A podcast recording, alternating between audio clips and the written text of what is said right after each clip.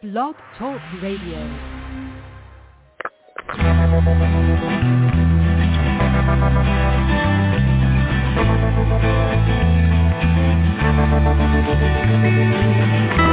I stroll through the pictures, what I've left behind.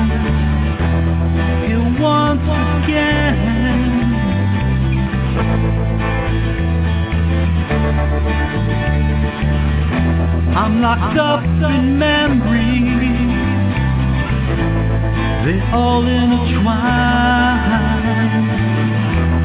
The memories in, in my mind. I know tomorrow, cause that dawn will come. You will never know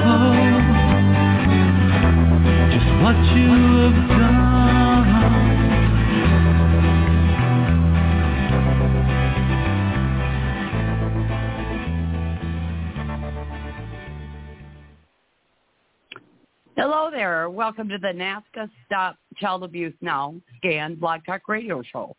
NAASCA is the National Association of Adult Survivors of Child Abuse. My name is Victoria Kelly, and I am your host for the evening. My co-host is Annie. We are on number, oh no, let me find it, 3112. And I'm excited to introduce you to our special guest this evening. However, first, I'd like to say that at NAASCA here we have a single purpose, to address issues related to childhood abuse and trauma, including sexual assault, violent or physical abuse, emotional traumas, and neglect, and we do so with only two goals.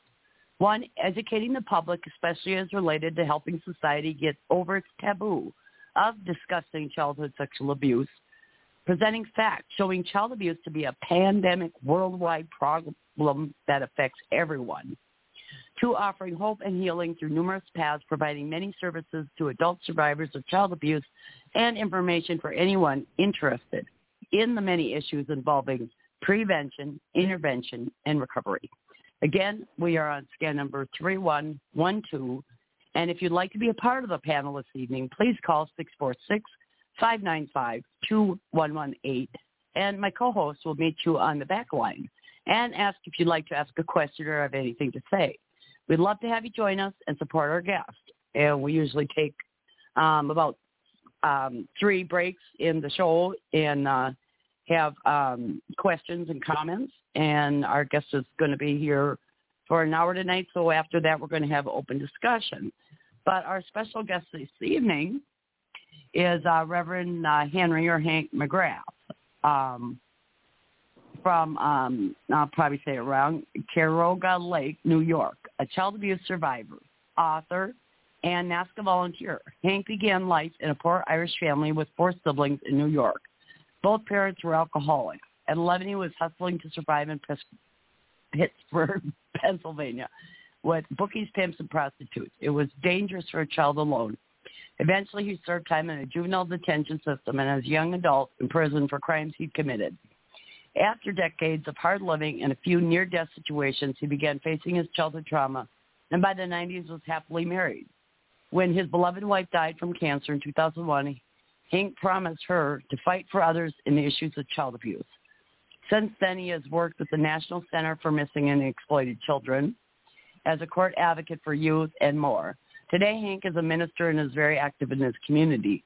On these episodes, we welcome various co-hosts, survivor professionals who will assist in fielding questions and lead a variety of topics suggested by our call-in participants.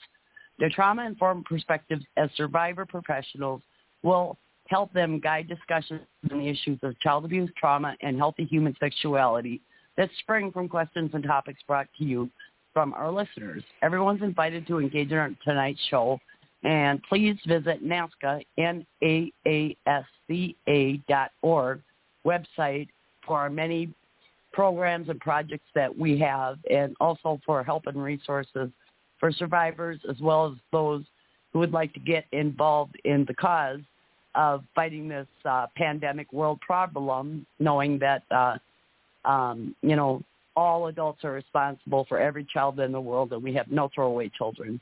um, they're all important, and we really want to help every single child. And for every child that's still being abused, we're trying to help you. And for every child that's died of abuse, we're sorry it took so long. So right now, I'm going to welcome um, um, Henry or Hank um, to the show, and uh, you've done this before, so I'm just going to go ahead and turn the mic over to you, and let's get started. Uh, thank you very much, Victoria. And of course, uh, because this is Hank, it's a warning she left out. Uh, I'm a trigger. All right. So I'm going to trigger trauma, uh, but uh, it's all about healing. All right. So I'll trigger you into action.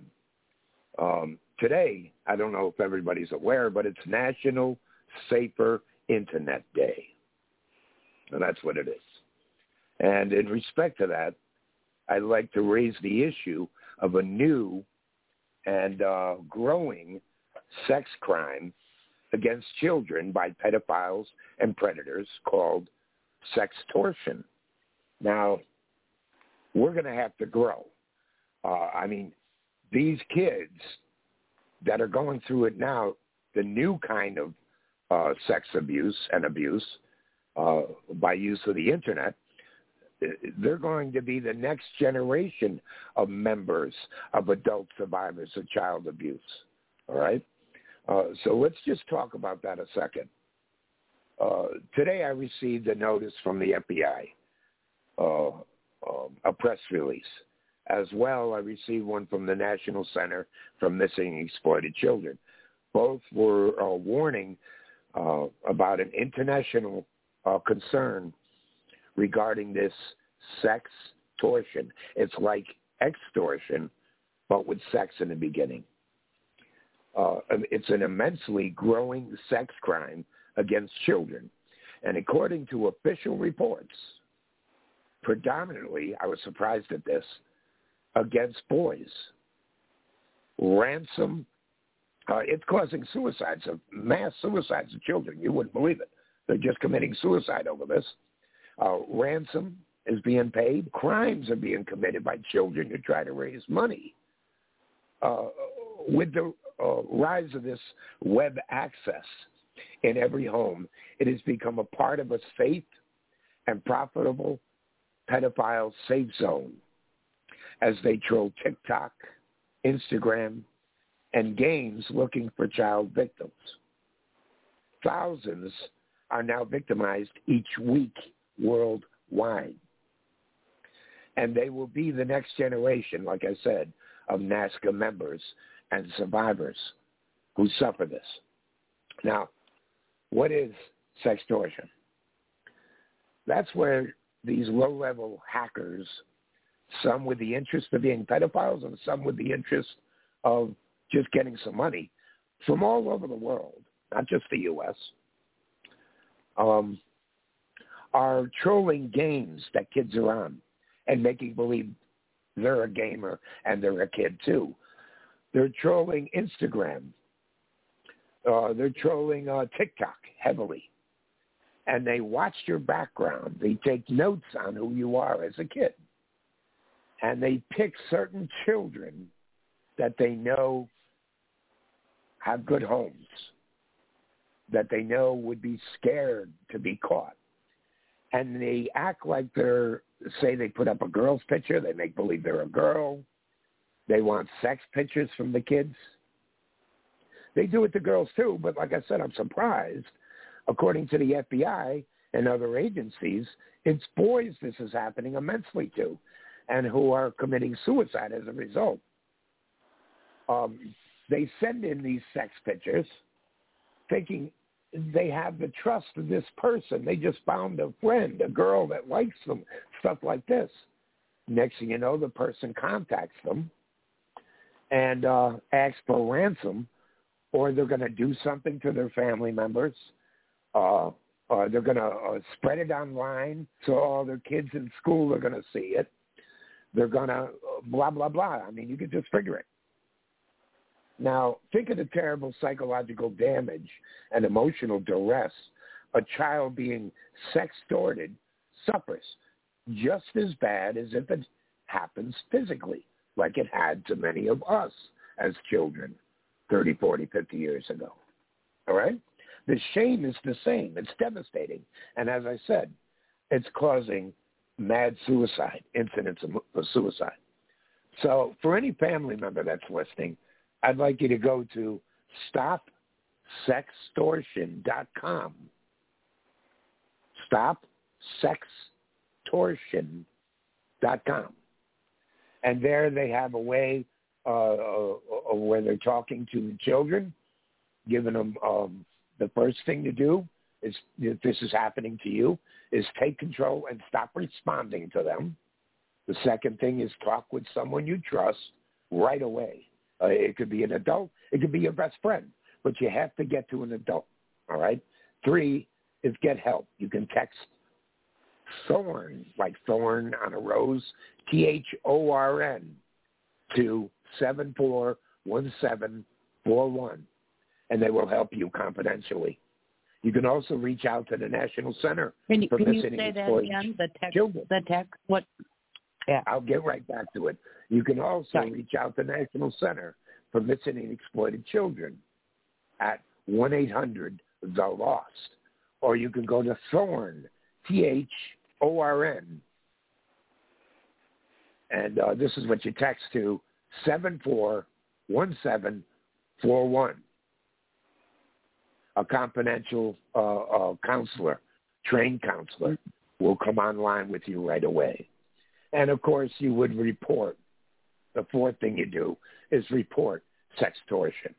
You may not always want to go to the police because remember, posting or sharing sexual images online is a crime. All right? So you must get to an adult, discuss it with adults, and through the adults, these moves can be made in contacting the authorities. So again, go to stop extortion or stop sextortion.com. Okay?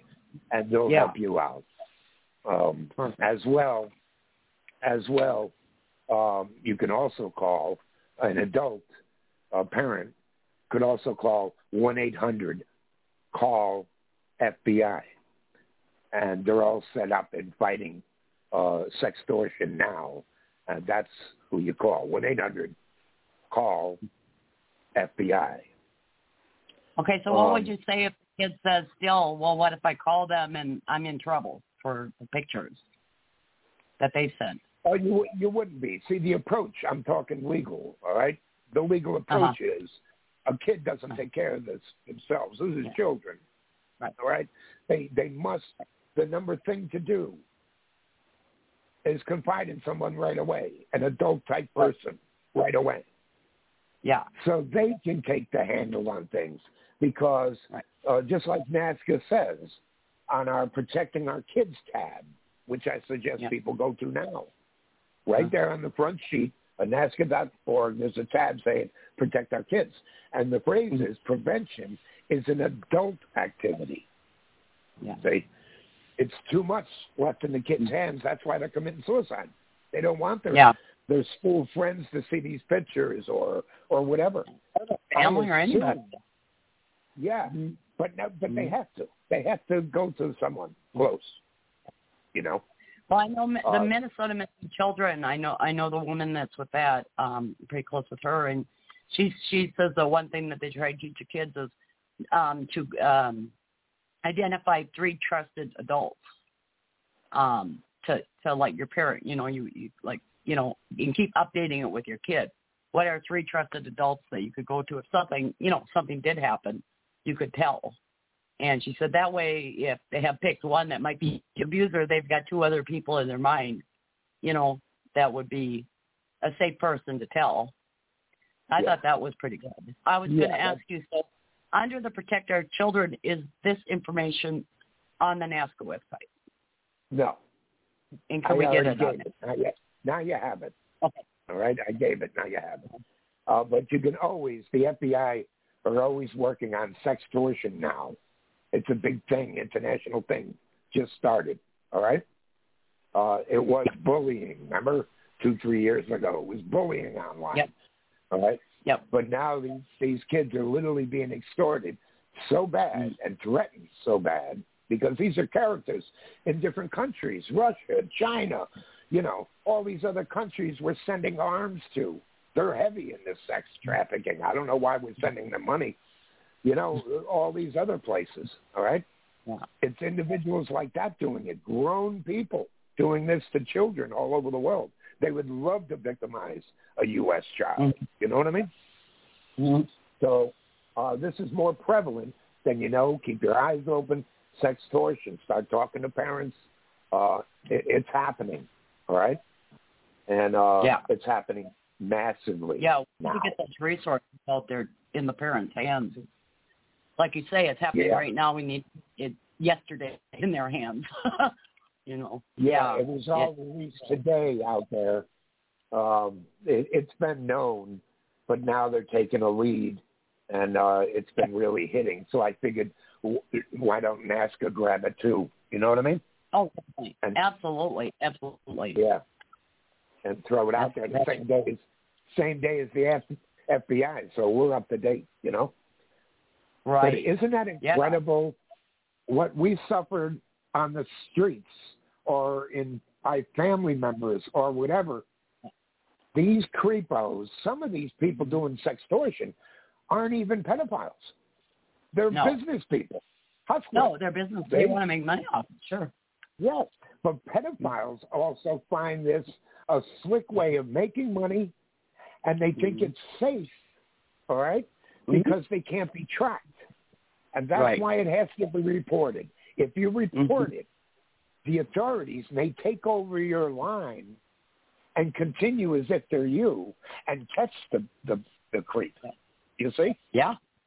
Yeah. Uh, Yeah. Yeah, they need they need to my be more active. father, my biological father had taken pornography of me, and that was one of the ways he kept me into it was by saying, you know, I'll show your grandparents and we'll kill them. I'll show your friends. I'll show, you know. And so Yes. when I finally reported and and said that there were there was pornography because it was black and white, you know, Polaroid, whatever, not black and white, but color Polaroid in the closet, I was like so ashamed. And then knowing that they have that, and I got called when they um finally prosecuted them and stuff. I got called, and they asked me if I wanted them to destroy the images or keep them on file. Well, my first response was destroy them, you know. But then in the back of my mind, I went, you know, how do I even know they did? Yeah. Once the images are taken, I mean, there was no internet back then, so you know, it's not like it was on the internet. But I can't even imagine because he was a computer programmer. Had there been an internet, I know that I'd have probably never gotten out away from him. Yeah. Just you know, This is I where can't, it's um, happening. Believe it or not, Yeah. this is where it's happening. Facebook, yeah. Twitter, Mhm. Instagram, Snapchat, um, the other one I mentioned. But what's what's surprising is it's heavy on Minecraft, Fortnite, World of Warcraft, stuff Yeah. like that. And if people As don't well know what that is, it's, it's uh, like a gaming community and stuff that people go on and Yes.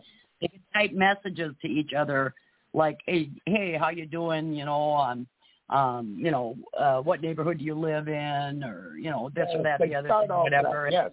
It's friend Yes. people. Oh, it's you by yourself right now? Yeah, they they ask questions. Mm-hmm. You know, Yeah. and part of grooming, part of grooming is trust, Yeah.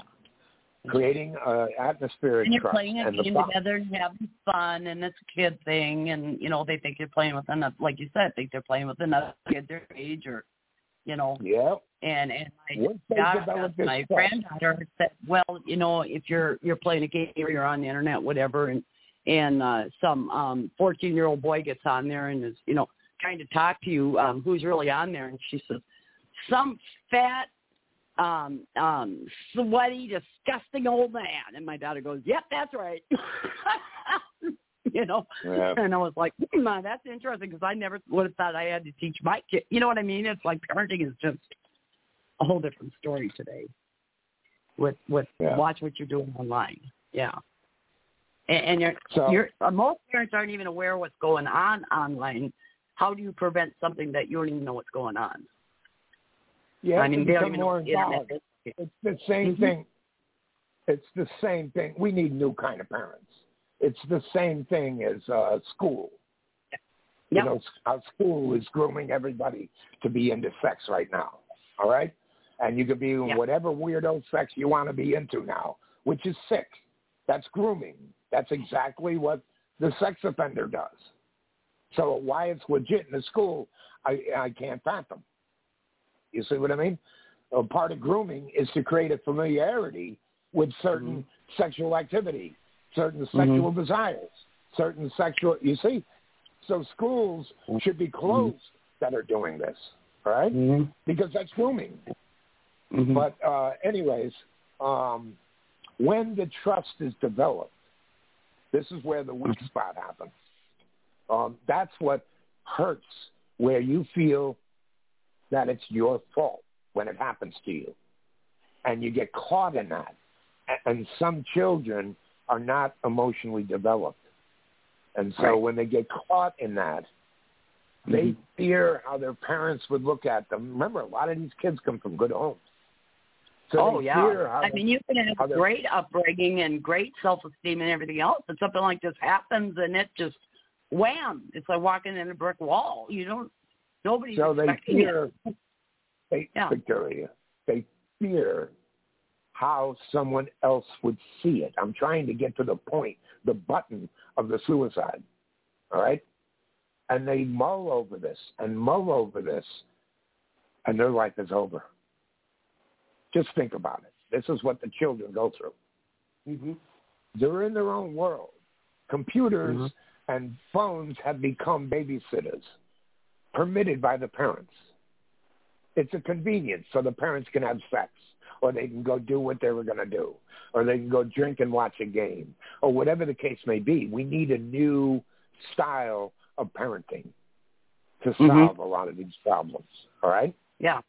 Um, so that, and not all parents are doing negative things. The kids are just it's like the age and it's it's the parents sometimes are busy working or, you know, busy doing productive things and and don't really see the danger. It's it's like even if they're not out drinking and drugging and um screwing or whatever by the while their kids are on it.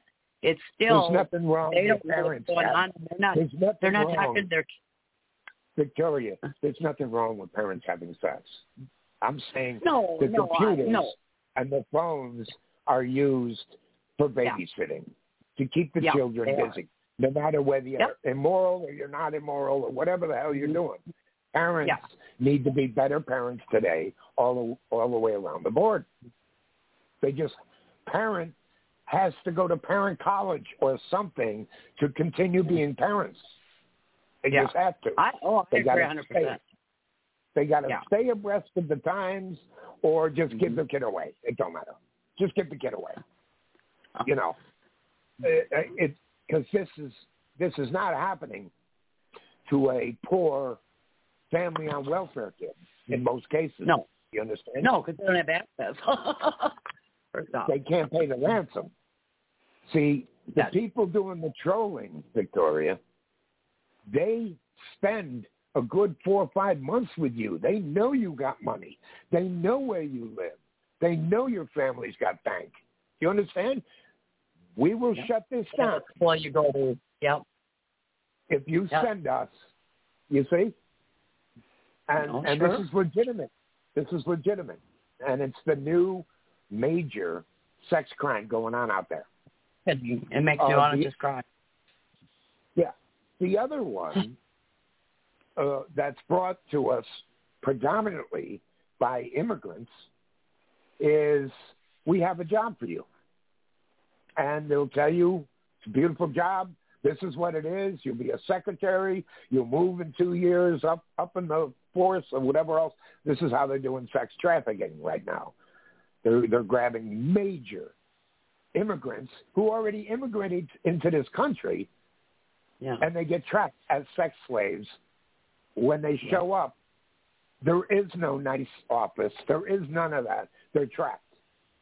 hmm Their their green card or whatever temporary card or whatever is taken away from them.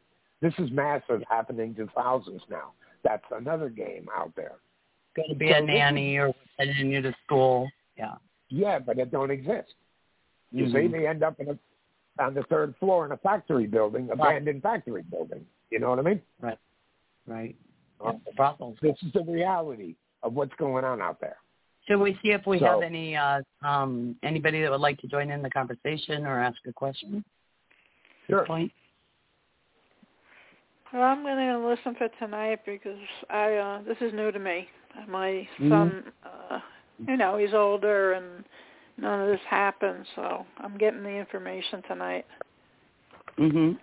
Yeah. Oh, Well, you know, you even if we get the information and stuff, we never know who we're going to run into that might need it. Um, that we can pass this on to, and also remember that these shows are all archived. So if you do run into somebody that's dealing with this, um, if you give them the scan number, um, which we, um, um, they're all they're all archived, like I said. And uh, for some reason, my computer locked me out again. But um, Annie, are you there? I am. Do you have a scan number? Can you hear me? Yeah. The scan Do you have number a scan number? three one one two. Thank you.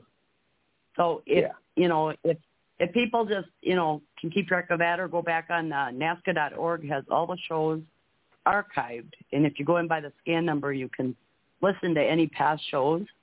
And um, if you know anybody dealing with this, or you can even uh, pass off on the link to different groups that you're in, um, so that we can get this uh, information out, the education.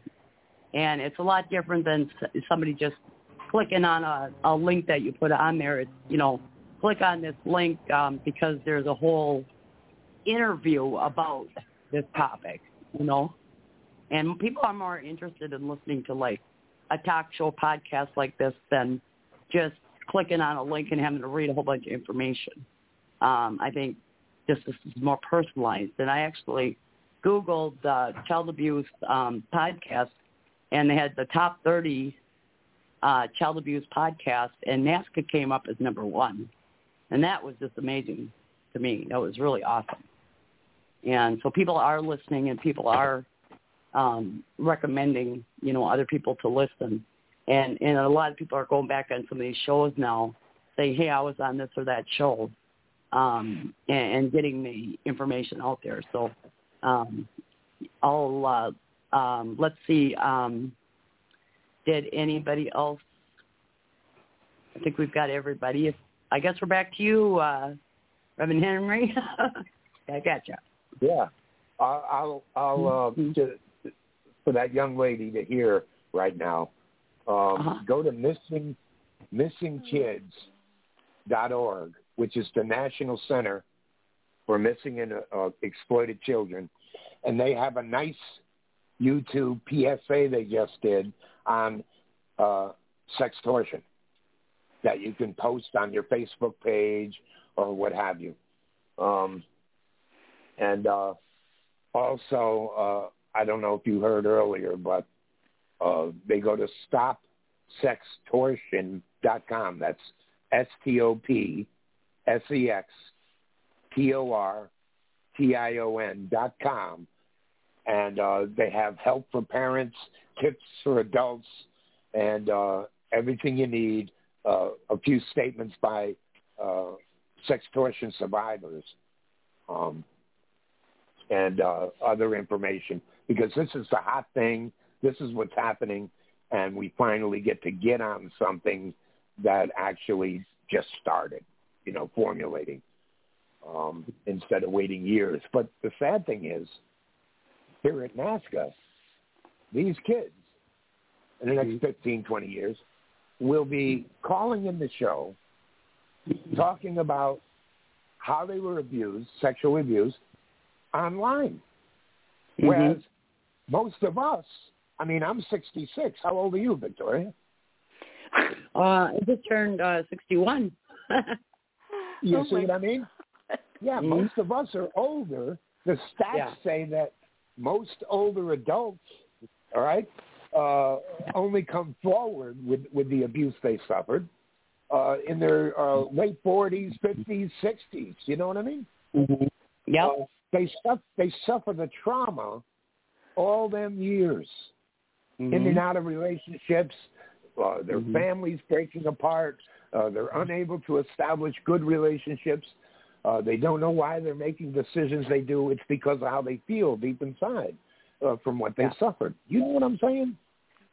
Yeah. I mean, talk, I mean, I got into that. therapy when I was 21, and I started.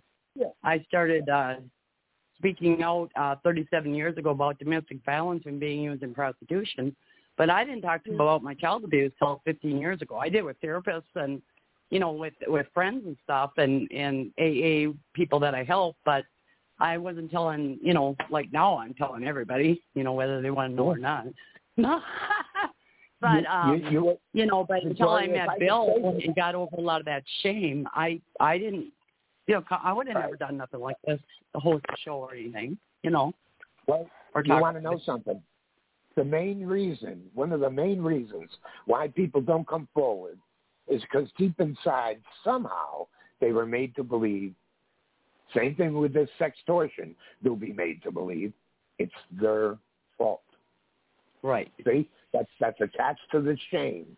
That causes you Mhm. to hesitate to get help, and you end up suffering. You know what I Yep. mean?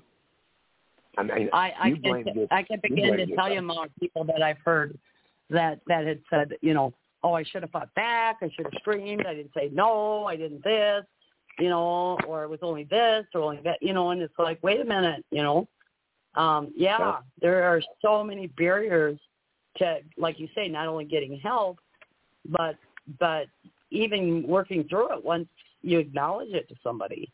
It's it's it's not easy. It's a lot of work. I tell people, you know, getting sober and drug free, that's the easy part. Living life on life's terms and accepting your your story, you know, because mine came back in bits and pieces. So so many more people have too. That that I'm glad it did because that's all I could, you know, digest at a time. There must be a higher power because I'm not, you know, getting all this dumped on me at once. You know, I ended up with multiple personality disorder. I have 31 personalities. Thank God. It's like it was Oh, a gift. see?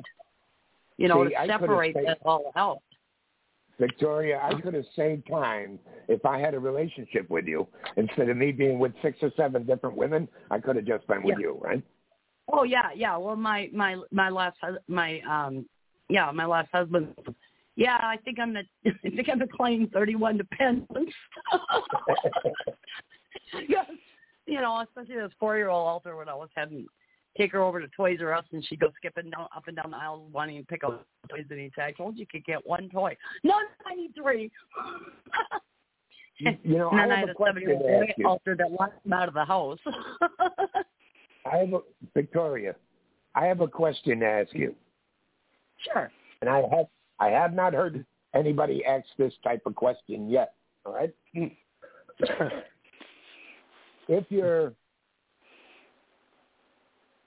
if you're sexually abused as a child, Uh huh. Infant till 21 by my biological father, plus multitudes of other no, I'm saying if you're, I'm asking you a good question, right? Uh-huh. If you're sexually abused as a child, Uh-huh. and then you have interrelations as you're growing up, different relationships, say with different men, uh, until you Yeah. find the one you love or whatever, right? Uh-huh. Right. Does any of that apply? Does that person secretly become an abuser in the back of your mind or in your emotions? You, you get what I'm saying? Because you're still a Mhm. victim. Mm-hmm. You, you haven't dealt with it. You didn't get your trauma dealt with. So Right. how does that affect itself deeply in the interrelations with the person you're with? You see what I mean? Oh, I, I was always in very negative relationships.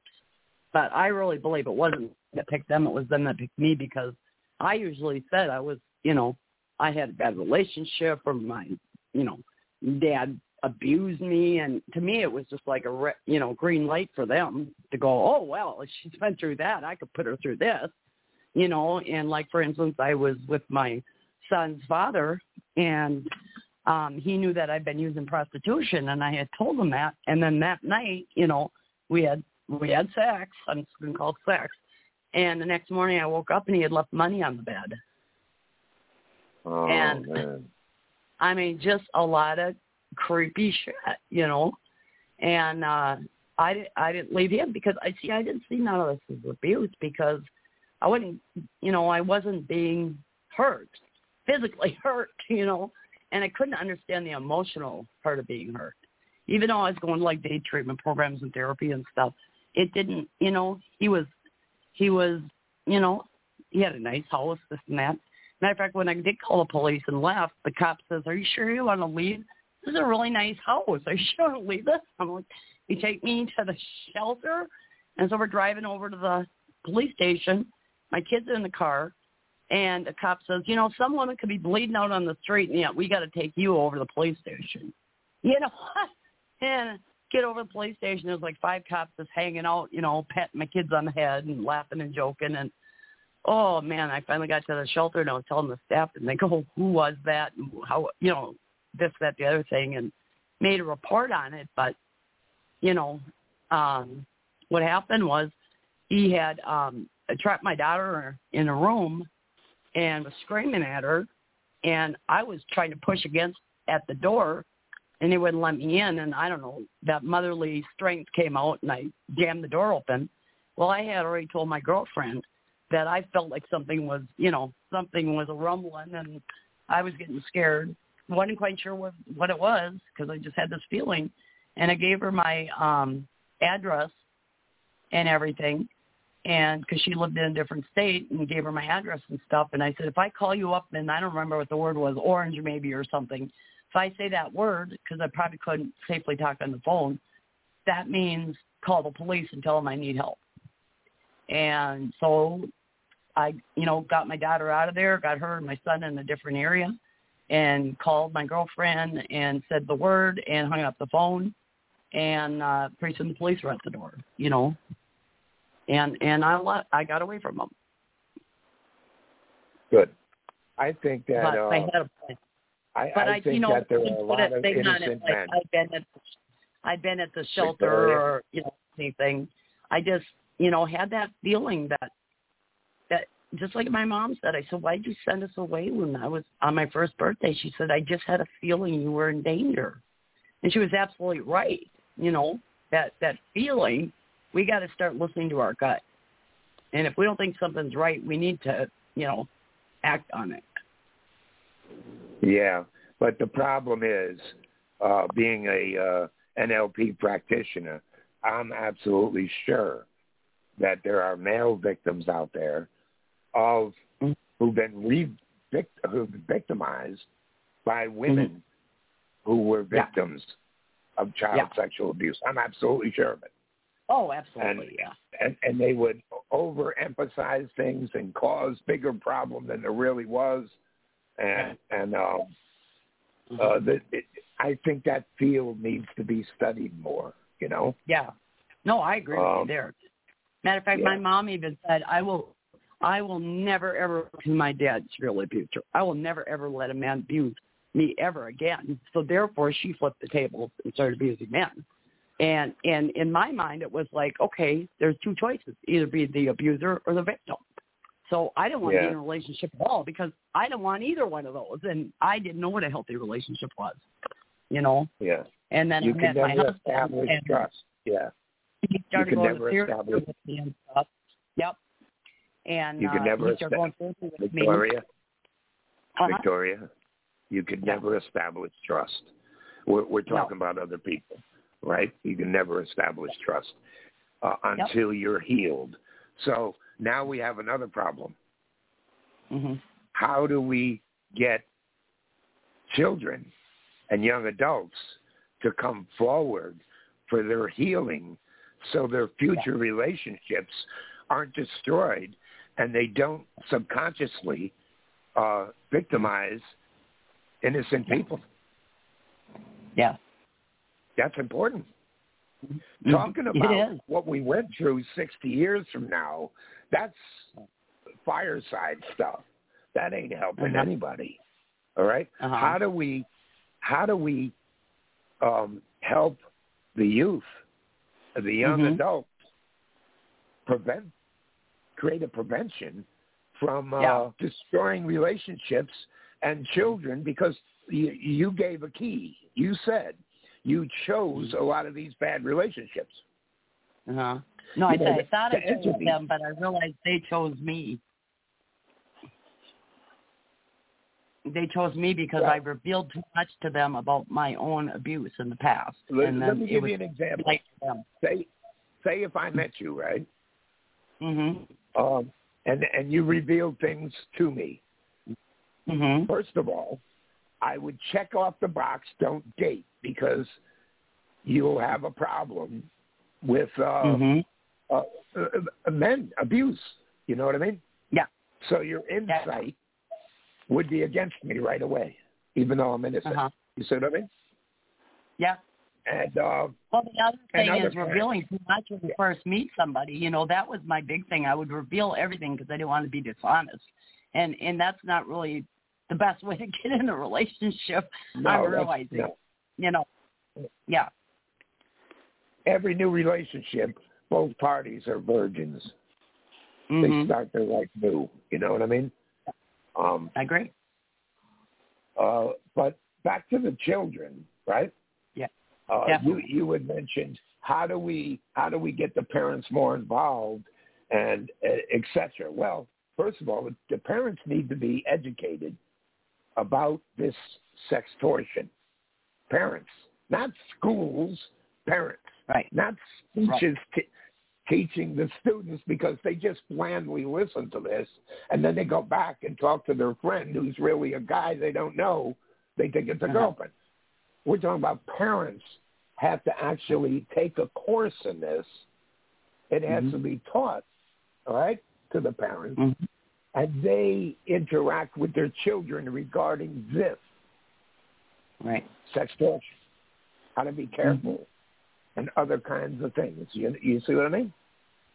Yep. That's what has that's what has to go on, Mm-hmm. um, and that's and that's why we gave them sites. You know, the uh, Right. stop stopsextortion.com and uh, missingkids.org, which is the National Center for Missing and Exploited Children. Both of them Mhm. uh, work heavy on uh, fighting this sextortion. Yeah. Yeah. Well, I think it's really good too that you mentioned that there's some there's some actual stories that you know uh, situations that have happened uh, to survivors of this. And so when you um, define this, um, you've been you've been talking about kids, but but I imagine this happens to adults too. And a lot of times, people, yeah, but victims of abuse, child abuse, um, can get stuck into situations like this too, and just kind of relive their childhood. Yeah, I think the children are where it's at. The adults, they, they Yeah. want to do this kind of stuff. You know what I mean? Uh, in a lot of Mhm. cases, we're not talking about some immigrant who doesn't know what's No. going on. Yeah. Parents share. Uh, many people, adults, do this Mhm. kind of stuff online. You know, yeah, and Yeah. they and they still don't know who they're talking to because no, uh, one of the sites was talking about uh, it happens on Plenty of Fish. It happens on all these different sites, dating sites to parents. These are adults. These are adults. right, All right. Right. You know, it's an adult type of thing. All right. We're talking about Yeah. children.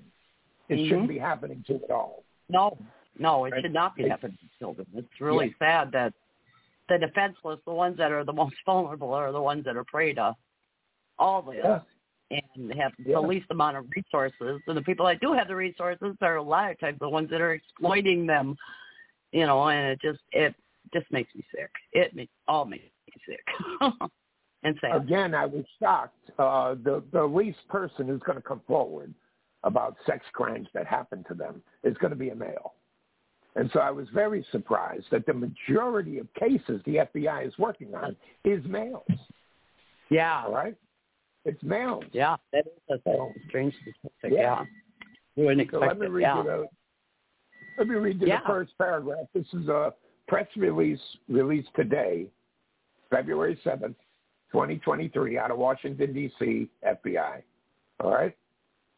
The FBI and our international law enforcement partners are issuing a joint warning about a global financial sextortion crisis. our agencies have seen an explosion in incidents of minor boys around the world being coerced into sending explicit images online and then extorted for money, a crime called financial sextortion. In 2022, the FBI received thousands of reports related to the financial sextortion of minors, primarily boys, representing an increase from previous years. Unfortunately, the FBI is also aware of more than a dozen suicides following each of these incidents. Today on Safer Internet Day, we are urging children and caregivers to educate themselves about this particular crime and help us protect others from being victimized. And I told you, uh, when Yeah. they hear about it, they may want to move into your ISP, if you know what I mean, your URL Yeah, and everything, and Right. become you. Um, Wow. they're- they're right ready. Uh, There's an FBI office everywhere, and they'll jump on it right away. So, okay. so the the child doesn't have to be ashamed. You know, they got to get Right. past that. They they got to have loving and supportive adults. You know, Right. parents responding to this properly, not angrily. You know what I mean? Oh, definitely. Yeah. Yeah. because because that could mean all the difference in the world. Um, Yeah. You know. And yeah, And the Yeah, big problem is, the big problem is these, what these predators do is they describe the kind of pictures they want. They're coaching them what kind of pictures to take. So these can't yeah. be just plain nude photos, you know. Right. We've all done. I've done nude photos for a girlfriend and stuff like that. You know, we've all done that. You know. Um, Yeah. These have to be really descriptive, terrible things that just uh, uh, Yeah. causes suicide. That's how bad they are. yeah, and You know what I mean? that statistic is so low that probably so many more that Yeah. don't Yeah. have drawn the strings together or connected the dots, whatever. That's right. And the thing is, Yeah. these these creeps have this stuff online and use the Mhm. stuff online. You know, many of the pictures they get that are sexy like they Mhm. got out of these schemes and they put it up on Facebook and they believe they're this girl and they got all kinds Mm. of grown ups responding and friending this girl. You know what I mean? And they're not even a girl. It's some guy Yeah. in the Ukraine. You know what I mean? Right? Yep. It's a Yeah. terrible thing. It is. It is. The more technology advances, the more dangers there are out there. Right. And and you'll see you'll see actual pedophilia minimizing because something's happened to society in the last couple of years over this COVID crap mm-hmm. is people mm-hmm. are being more satisfied with mm-hmm. themselves and being able to be involved in the same kind of sick activity online. Virtual Right. relationships online Yep. never touching them, never nothing, and that's where the pedophile feels. And they do get lesser time. They Mhm. do get lesser time if they're caught with some pictures on the computer Yeah. than they would And if they're caught actually with the little girl or whatever. Right. Right. Right? Yeah. So it's, Yep. it's a safe game, you know. Mhm. Terrible. And like you said, then Terrible. there's that, that version and the not telling, so that's even safer. to keep, yeah, you know, well, the once they do, what, the kid finds it exciting. Just try to go into a kid Mm-hmm. mind a second, all right? All right. that you actually have this girl likes you and you got fuck teeth Yeah. and you look goofy Yeah. And nobody Yeah. nobody in school likes you. You know what I mean? Yeah. Yeah. You would do anything to to keep her attention and the nice words she's saying and everything. Yeah. This Yep. so they this know is, how to they know how to write this. Yeah. in a lot of ways this is just as bad and it may even depending on the the fragile character of some of these kids may be worse than it actually physically happening. Yeah. Because the Well, shock the other thing is the minimizing it too in in uh in your mind too. Like with me with the pictures and stuff, it took me a long time to realize that you know um that that those pictures you know and i know that uh Teresa with Minnesota Missing Children doesn't call it pornography. She calls it um, evidence of um, uh, child sexual abuse, or um, you know, it's it's evidence that that Yes. you know pictures were taken. It's evidence. It's evidence, and to me, of of child sexual abuse. And Yeah. to oh, me, yeah. that Oh, yeah. That's what it is. defines it better than child pornography because it doesn't that I I never liked that. It just kind of put a buffer on everything. I I like Yeah. saying things straight up as they are. You know, instead of you know um um incest, I say my dad raped me. You know. Yeah. Incest is just you know such a, a word people are throwing around, and and to me, you know, when I said my dad raped me, everybody goes, he raped you, and and I said, yeah, he incested me. And they go, oh, it was incest. I go, no, it was rape. Oh, you know, it's like a Yeah. different dimension. Yeah. so just our Um, terminology sometimes we talk. I just want to remind everyone before I go, right, that Sure. um, that uh, there's a tab right there on the NAS uh, uh, uh, a NAASCA page called "Preventing Our Kids" or "Protecting Our Kids." And when you go to it, it says prevention is an adult activity. And there's every kind of different kind of resource and stuff like that besides what we talk about in the show. But there's stuff talking about internet and everything else as you go down that page. NAASCA, all right, is a wonderful resource. And, and this particular page would be great for parents to stop the other crap they're doing and just take a couple hours and work on this. All right? And they can find a lot of this stuff. But also, um, I released the first of my uh, four book series called Slave in Modern America uh, from the eyes of a child. And you just type that in Google, Slave in Modern America from the eyes of a child um, at Amazon. It'll come right up, all the links. It's at Amazon and Barnes and Noble and Target. And uh, it's about child abuse. And it, the uh, uh, sale of the book, a portion, goes to the National Center for Missing Exploited Children. Uh, I, I just recently donated a small bit, but um, to uh, NAASCA. And uh, Mhm. visit our website at freechildproject.com. Freechildproject.com. So uh, if anybody wants to get my book, I'd highly appreciate it. Uh, I really don't benefit. It's just royalties, and most of that I give away, you know, properly. Because uh, this isn't about making money on my story.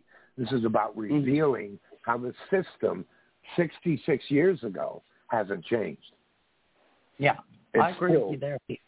it's still inhumane. It's still pretty slick. And they come out with phrases like, in the best interest of the child, which isn't Yeah. in the best interest of the child. So um, hopefully we get to uh, change things in this campaign at freechildproject.com. And with that, I'd like to thank everyone, including our guests who called in, um, and you, Victoria and Annie, uh, for Mhm. having me on tonight. Thank you. Yeah, well, we really appreciate you coming on, and uh, I, I just appreciate all the information you gave us. A whole lot, a whole lot, and um, you can definitely check into the, some of that. And then, um, um, how can I find that uh, that report um, from the FBI that you were talking about? Uh, it's Um, an can you email, Send me that. uh, but Huh? but I did but I did post it. You go to Henry McGrath. You'll see me on Facebook, Henry McGrath, and uh, you'll see me buy a microphone and a radio station.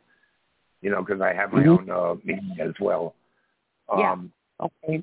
and it'll be posted right there on Mhm. Facebook, Henry Okay. McGrath. Perfect. All right. Perfect. Thank you so much. You have a wonderful evening or wherever you're at. Yep. and we'll Peace, talk to you later. revolution. Great. You got Okay. it. You got it. You bet. Peace. Bye-bye. Bye-bye. Mm-hmm. Okay. Wow. Yanni, are you still there? Mm. I'm still here. Yeah, it's How's it going? quiet night. Quiet night for us. Uh-huh. Yeah. Right. All right. Yeah. Well, There's And a half hour left. Let's go on with we've got something. our um I know that is Lori still on there? Yeah, I'm here. Yeah. What did you think about the our speaker? Uh, uh, honestly, hmm uh, uh, I don't think I should actually say honestly on the air. I mean, what's oh, coming up is an easy. fine, there's a lot of easy- information. It's an easy solution. What you do is you Mhm. start making laws um, about the topic and start in Congress with that. You start getting people into the school. You Mhm. write up in school a specialty, uh, just like an incest Mhm. therapist. You have a extortion therapist. Just these Mhm. are the things that you do. That that's if it's coming up, you get ready for it. That's Yeah. what I got out of tonight. I mean, Uh-huh. the numbers. There's Yep. a lot of numbers I've Yeah. checked. You know, for years Uh-huh. I've checked, and because I've been into everything. Well, you know well, my that's the story with my thing too, you know, that you, you bring up. You know, it's like, okay, we can sit and discuss this a lot, which a lot of people do about a lot of things. And then my my thing is, okay, we all have a lot of information. We can all do certain things, but but let's do something. Let's take some action. And who are the people that are going to take the action and aren't just going to turn on the news and say that's horrible, shut off the news and go make lasagna or something? You know, I put on my Facebook page. I said, you know, if you don't like me posting about my child abuse and about child abuse issues, I said, um, please just uh, scroll on by, unfriend me so I can add more friends. I had that care about these issues. I said because this is important to me, and uh, just go back and make you uh, go take some pictures of your dinner, you know, because to me it's important, you know, and uh, um, and I feel I have to do something action oriented You were made for that. you know. And, and I do. I started a grassroots organization called Odds, a helping hand for healing souls, and I put on events for Child Abuse Awareness Month in April, and also it's also Sexual Assault Awareness Month, and then October is Domestic Violence Awareness Month, and um, January is Human Trafficking Awareness Month, and also now the Stalking Awareness Month, and all those months I try to do something, even if it's getting the information out there and reaching out to people and say, hey, if you want to talk about it, call me. Or, you know, um, advocating for other people that are actually putting on something or doing something or, do, like you said, making up some laws or, you know, trying to get petitions signed, things like that, you know. I feel like I have to do something. I can't just sit and turn on the TV and go, that's horrible. Somebody should do something, you know. That's right. That's what you're supposed to be doing because that's why Yeah. you were made the way you were, and things happened to you the way they did to get you to this point, and this Mm. is you, what you're supposed to be doing. Yeah, yeah. And, you know, so I tell people, yeah, okay, this is horrible. Now what are you going to do about it? you know, and they just look at me like, you expect me to do something? And they'll say, what can I do? And, and I'll say, you know, if, if, you know, you could, anything that you can do. I mean, even if you're walking down the street and you see somebody that's down and out or whatever, and you smile at them, that could change your whole week. That could change your whole life. That somebody cared enough to smile at. People don't realize there's so much you can do that doesn't cost a cent. You know, people are like, oh, if I won the lottery, I'd help all these people out. You can help people out without having money. Just be kind and care. I agree. That's I agree. my thought. hmm Because it worked with me, you know. I used to walk the streets, Mm. and the people that Mhm. smiled and whatever. Some of them, you know, we started friendships. You know, Mhm. it's like in Yeah. the neighborhood. You do it on the Uh-huh. outside when you get older, Yeah. and it Yeah. goes on and on and spreads like that. That's if It you does. do it It right. If yeah, you do it right uh, in the beginning. You know, make sure it's definitely right, and there you go. You start something. There's enough people with the problems that you're going to have staff, uh, and chapters will build, and you know, it'll spread from Yeah. state to state, and soon the Mhm. whole country's going to be involved in it. Yeah. So Well, I yeah, started a project called I started a project called the Clothesline Project, and what it is, it's um, clothing written on by adult survivors of child abuse, and um, I hang it up at these different events. And um, when I did Domestic Violence Awareness Month in October, did I did the same clothesline project as I used in April, but I focused on domestic violence, how it affects children, and so I had the clothesline up, and um, I'm my my goal is to get it all right around the world. right yeah, now, you get it. You know, um, and I and I know it will. My my dream is to have a trailer where I'm gonna you know drive it around to all the events. Right now, I just put up stuff here, you know, in Minneapolis, Minnesota, in the small Yeah. little areas. I picture you doing that.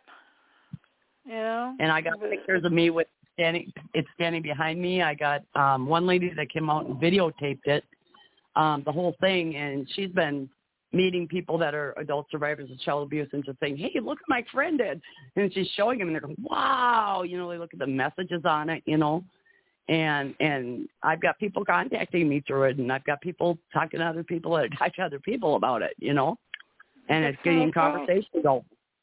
Yeah. I mean, I, I was walking around with a patch on my back, and so many Mhm. people were coming up to me telling me the horrors of their life, but they were doing it like in the stores and stuff. They were Yeah. just like glued to Yeah. you. You know, all they have to do is see it. If, you know, one person Yeah. sees one thing, then they know they're not the only one, you know, out there that has the question. So now, you know, get Yep. the information, protect your kids, Mhm. because by then the Yeah. kids are going to be older and Mhm. more damaged. So this can't be waiting around like they do with No. every other law and program that they they start. Yeah. That's how COVID ended Yeah. up to be like COVID. Well, That's you know, like way- when I did the child when I did the child abuse and domestic violence awareness one, I would say, you know, um, it's child awareness, it's child abuse awareness and prevention month. I says, but we need more than one month. We need every day of the year. you know, It should be. you know, Just like some, Yeah. there are other things that are every day of the year. Why can't Yeah. child abuse be every one day of the Yeah. year? yeah, exactly.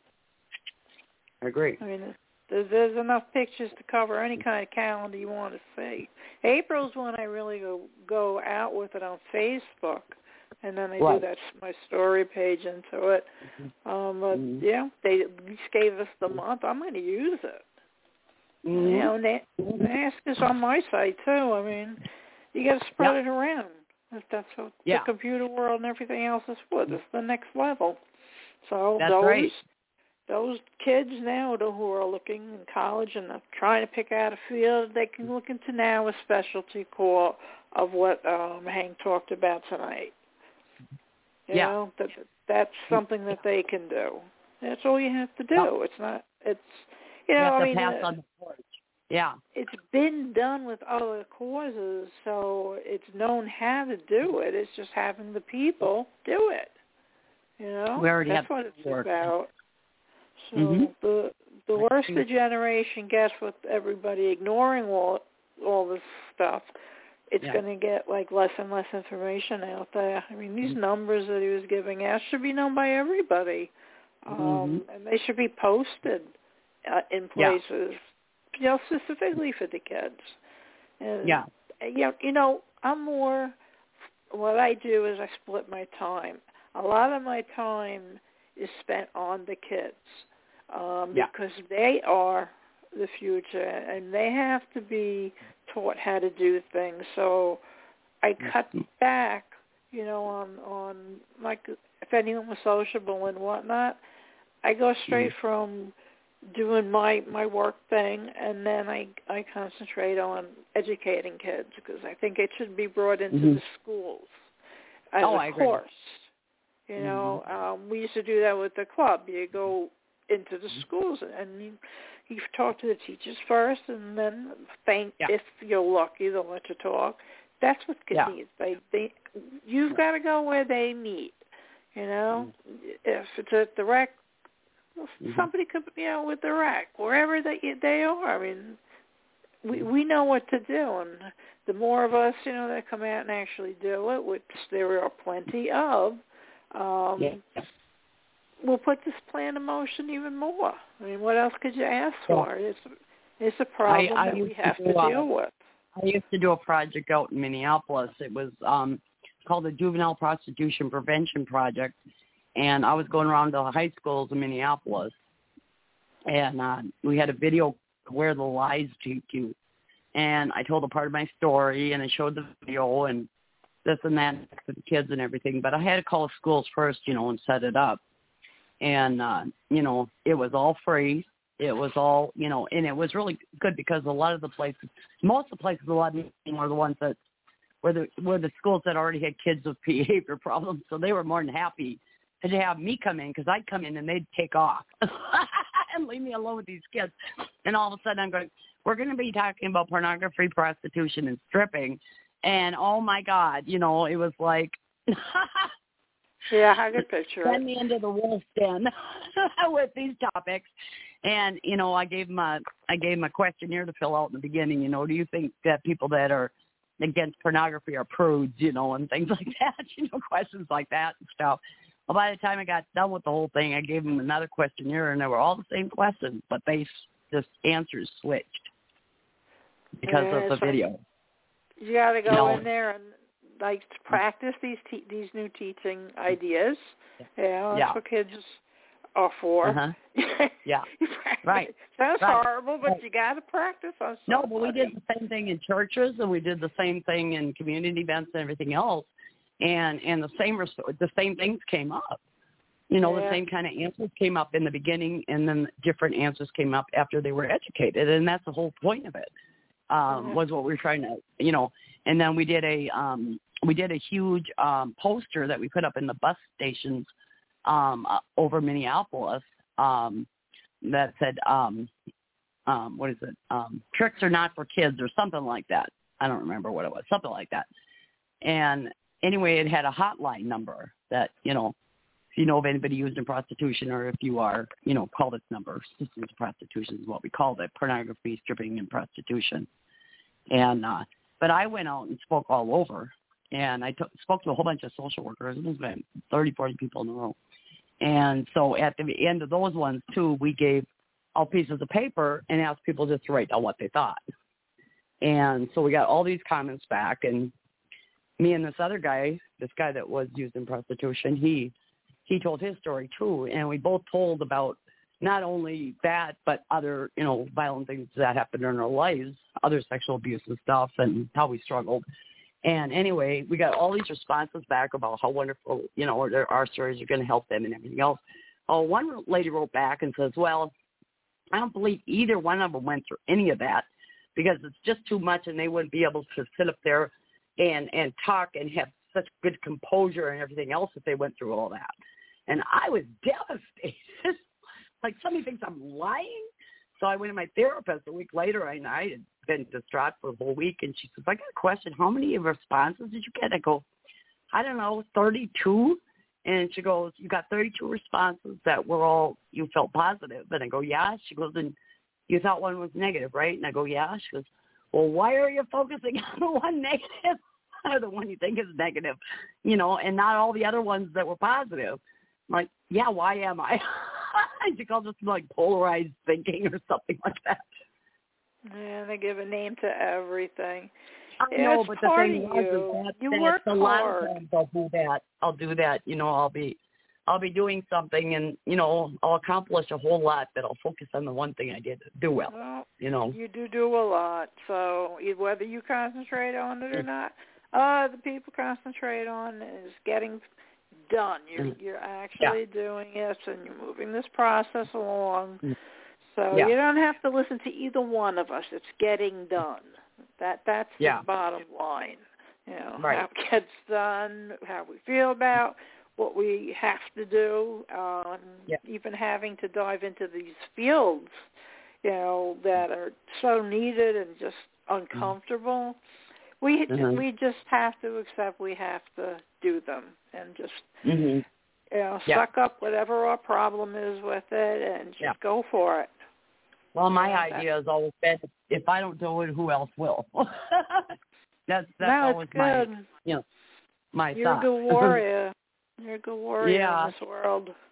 yeah. So, um, Well, actually, you know, I I got my name out of a name book, and because I had to change my name to do public speaking, and um, Victoria means victorious, and I kept my middle name, which is Ruth, which means spirit, and Kelly means warrior, so my name is Victorious Spirit Warrior. And when I took it Oh. on in '86, when I started public speaking, um, I didn't feel like a victorious spirit warrior, but I tell you what, I do today. That's I grew amazing. into. I grew into the name. How's that? I didn't know. I didn't know that story. Uh, because Yeah. I I did think it was a cool name. yeah, yeah. You Yeah. do think of My- everything. My birth name was uh, uh, Kathy, Catherine, and that means Is it- pure one. And I never felt that fit. Then why did you change? um, because my biological father was still alive, and I was talking about him. and he was Oh. in Minneapolis, and I was right near Minneapolis speaking. Oh, okay, got it. Plus, I still Okay. published a book, and I needed a name. Yeah, I got that. Uh-huh. part. I'm like, yeah. I just didn't like really want to tell him I was telling the secrets, but I put it on uh, eBay, selling it, and I found out he ordered the damn book, oh, You man, know? that could have. and really bothered me. Because, well, it really bothered me because I thought, well, there was a lot of pain in that book. It wasn't about nothing about my recovery really, and uh I was just thinking, oh shit, he's gonna know how much he hurt me, and it's gonna really make him happy, you know, that I'm tormented. No.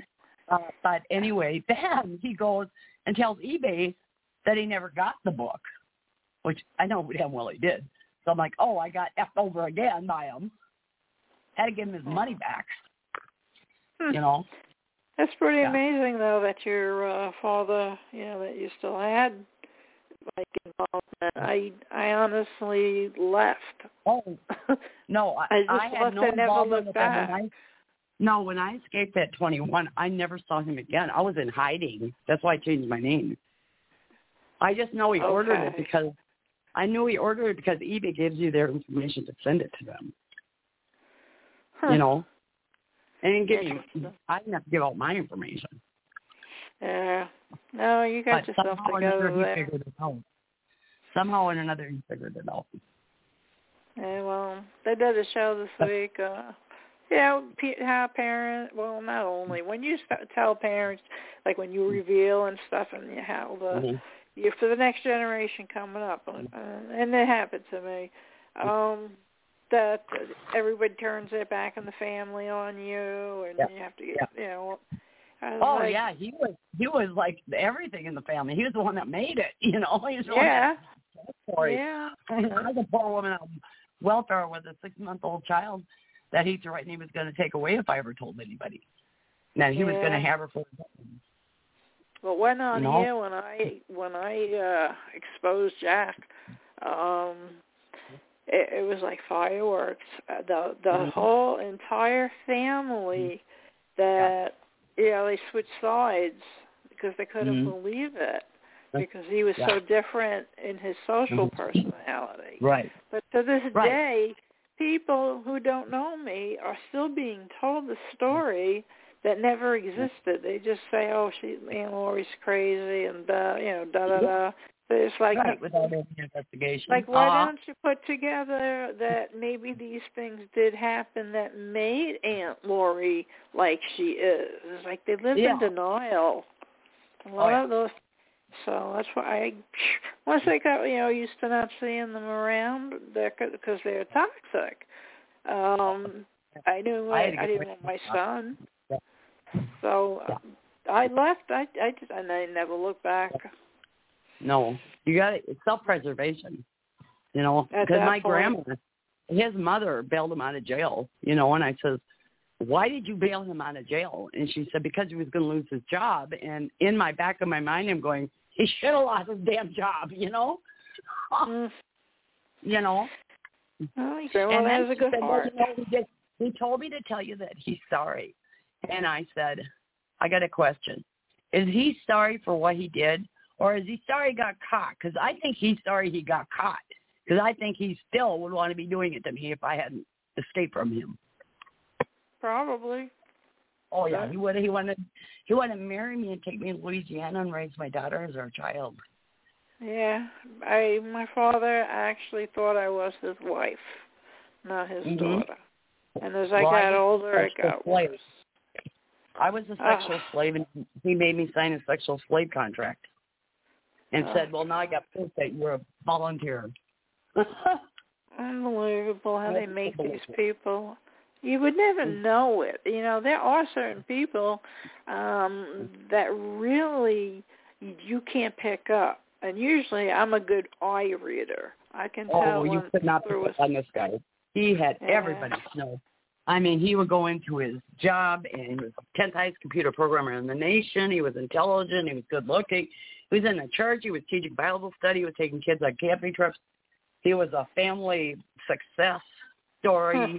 You know, he's one of those people that they'd say, "Oh my God, he's such a great neighbor." I would have never thought he was a mass killer, you know, or something like that. You know, and mm, when I hit the news, like, it was they prosecuted him on when I was 17 because my mom was a witness at that certain situation, and so that's when they pro- they prosecuted me. Even though I was 21, they went back to I was 17, and uh, prosecuted up for for uh, incest, and actually um, arrested them and got everything out of the closet, and torture stuff and all that, and the pornography or child, you know, um evidence of my sexual abuse and uh anyway um they put him in you know they put him in jail well he had been working at the the pr- um prison with the life inmates teaching computer programming to them so i'm sure he picked up some really interesting you know yeah, I think so. I'm su- I'm sure you don't really go in and not come out with knowledge. Oh my I mean, God, he wasn't the in jail there. He was he wasn't in jail there. That was his job, teaching computer pro programming to life inmates. And and while he was doing that is when he was abusing was abusing me when I was seventeen. At that point, Hmm. You know, it's that And my time- father. I started babysitting for this family, and the father was a cop, and I became Uh-huh. very close with them. And this is the first time, you know, really anybody got involved with it. It was so close that I spent more time there, and they didn't like. John, as the father, did not like my parents, and they were Mhm. afraid of them. So my father Wow. backed off. He backed Uh-huh. off because of him. So I looked at John as my my lifesaver. I called him my adopted family, and Wow. um, they helped. That's so great, yeah. In, in the five years, I think that's why I'm not insane. Um, Mm, because I was at least I had those five years. I Yeah. can't say the same about my brother or sister, but you know, for me, this is how Right. I ended up here. I Mm. just didn't plan on, you know, so much. Like life is very long. It can be very Mhm. long, especially when you Yeah. go through so much stuff. You know, you're Right. tired, and uh-huh. now, I mean, you got to be tired. Yeah. Yeah, but you do well. You Yeah. pick up. You you Mhm. just like have it all put together. You know, from what I've been watching since I came back on the panel. Um, Mm-hmm. Everybody, I'm learning, and it took me a while to figure out names. And to tell you the Mhm. truth, I Sure. really don't know everybody but you and Annie. but but um, it's yeah. you, you're definitely, I think, at this point in your life where you should be, and I hmm. think that you make such a difference that you know I, this world wouldn't be quite right without what you have to mm-hmm. offer, and you know you hmm. basically do your life around this. So yeah, I, I I have a lot of respect for you. Oh, well, thank you. Well, you know, in 2000, when I got told I had untreatable, inoperable breast cancer, I was married at the time. My husband says, "Well, are you know you going to try the chemo and radiation?" I said, "Well, the doctor said it's not going to really do anything. And it's really, you know." I said, "You know what? I am really tired. I've been fighting all my life. I'm tired." I said, "And as far back as I can remember, I've wanted to die. At least now I won't die from alcoholism, drug addiction, or mental illness. I'll die of acceptable disease that people are willing to Yeah. Comprehend." breast cancer. Nobody's going to blame me for not wanting to fight, right? I give up. And I did. I gave up. I wasn't going to do nothing. And I was just going to, you know, that would have been the end over there in 2000. and I told my kids that weekend, and the horror in their eyes and the fear made me all of a sudden just snap into survival mode. And I went, oh my God, I don't want my kids to say my mom gave up. I want them to say my mom went down fighting. And so I did. I Oh. took chemo and the radiation and went to the doctor, got another mammogram because the tumors were attached to my chest wall. So they couldn't do surgery. and he didn't think that the radiation chemo would work. So then after that, I went back to the doctor. He did another mammogram. And it's a miracle. First of all, a doctor saying it's a miracle is a miracle in itself. He said it's a miracle. The tumor is reduced to half the size, and it came off your chest wall. We could do surgery, and that was in 2000. And it's what 2020. That's 23 years. I wouldn't have had life. That's I'd have been dead. Are you involved with any organizations with breast cancer? No. You know, as, as uh, I tried it once. It made me feel so horrible. They said that if uh they looked like I did, that they would kill themselves. oh so, my God. But yeah, they Wow. they said that. Very That's stupid horrible. woman. I did. I Very did a Clapper woman. video. It's called Clapper. It's another app. I did a Clapper video. It's like a three minute video or something, and it's my breast cancer story. And people were going on there and like breast cancer awareness, so they were holding their hands over their nipples and talking about breast cancer awareness. And I went, wait, I don't got nipples. I just did did it without my shirt on, and, and talked about the the flaps of skin they left up under my under my armpits and and I asked the doctor, I says, what is this? And he says, well, I left that in case you want uh breast implants or whatever. And I Oh. says, I told you I don't want breast implants. He goes, well, I left it just there because you're so young and just in case you change your mind. And I'm thinking, here's a man making a decision for me. You know, I had a woman. Yeah, I had Yeah, a woman that, that it didn't Uh. go well.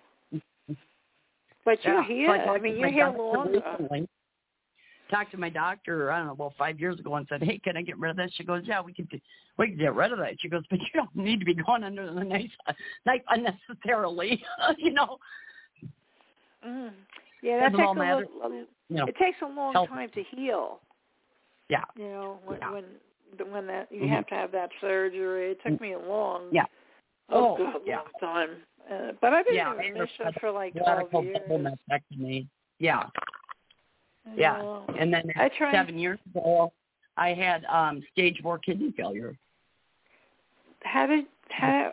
I thought stage four was the last stage. It was, and my kidneys are functioning at fifteen percent. How did that come back? Well, I talked to my da- I talked to my daughter. She's like, "Mom," I said, "I got kidney failure." She goes, "Well, what, what what's going on?" I said, "I don't know." The doctor said my kidneys are functioning at fifteen percent. And she says, "Oh my God, no! What else did the doctor say?" I said, "I just told you what the doctor said." She goes, "Oh, mother, you were in there half an hour. You must have said more than that." I said, "Well, that's all I remember." It's like I'm going to your next appointment with you. And she says, and I said, "Okay, whatever."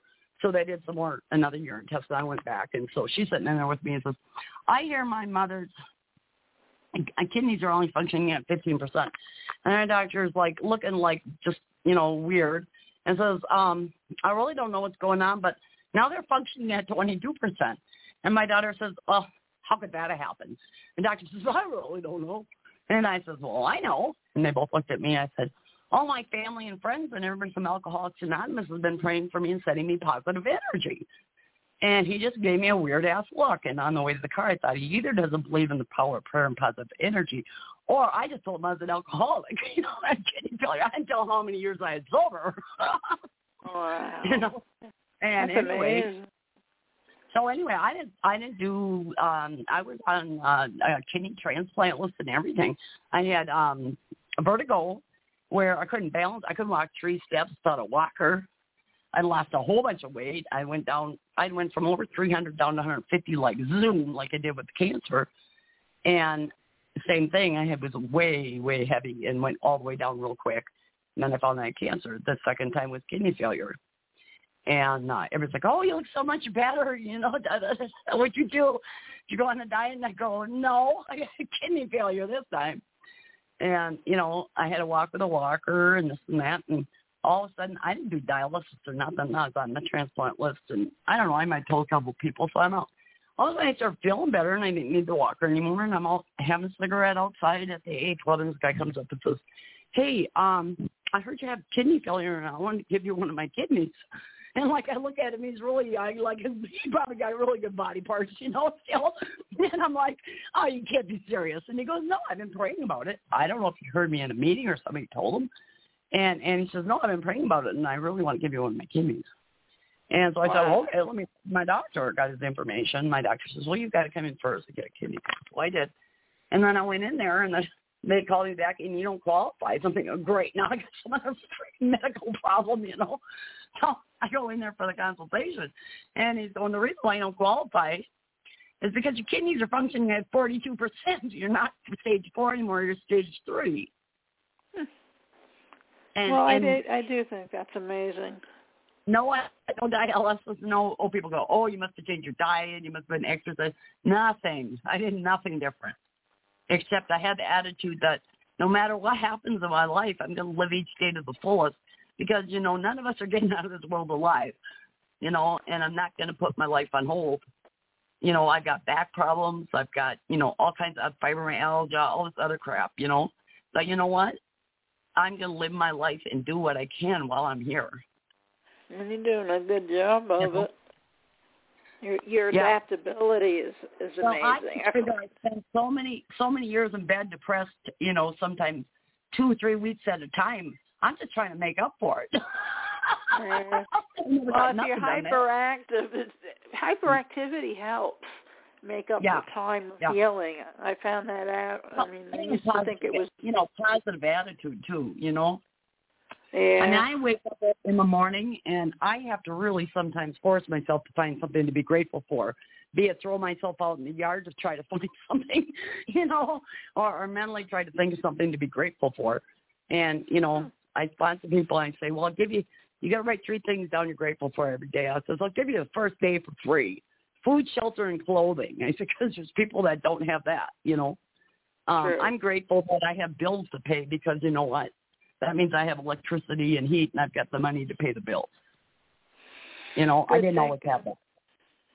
Good thinking. Yeah. Well, we're getting close to the end here. Got four minutes left. Okay. And Uh, I think there? it went well. More information. yeah, I am here. Hi. you got any final wonderful words of wisdom? Oh golly, no, I don't have any words of wisdom. I did. I did want to contribute to the sextortion comment Uh, in sure. that I knew a victim of of sextortion. He was an adult, middle-aged person who I was Uh-huh. acquainted with. He called me to tell me that it was going on.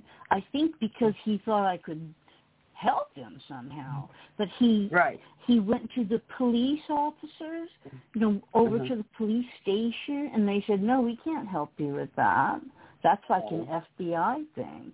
So he went Yeah. over to the FBI people, and they said, "No, we can't help you with that.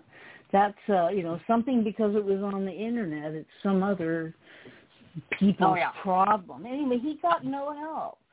He got no help. Oh. That, but he that, was an that- adult, and he shouldn't have been, you know, I know, But, you know, but like I was innocent you know, enough. I know that that we're talking about kids too, but you know, adults are vulnerable as well, and we we need not forget that. You know, there are a lot of vulnerable Yeah. people in this world, and and we all just need to be there for each other, and we can't always get, you know, like people say, well, do you feel you got just you didn't get no justice, you didn't go to jail, and you know this, that, the other. And you know what? I said, you know what? We I did get there is no justice. You know, I said there is no justice. There's no way that that what happened to me could ever be justified by no matter what time they No. gave them or no matter what they did them. You know, but Right. um, let's um, I guess we need to close up. Do you have the the closing stuff that we do? I can't get that on my computer thing here. Annie? Oh no, I I just you know say thanks that kind of thing, um, and then push the music button. Oh, you could Okay. give the number, not you know that kind of summary. Okay, it's scan number three one one two. And thanks to everybody and God bless adult children um, survivors and God bless all the children of the world and let's take care of each other and let's uh, let's speak out for the children that can't speak for themselves. I'll play Thank some music. you. Thank you everyone.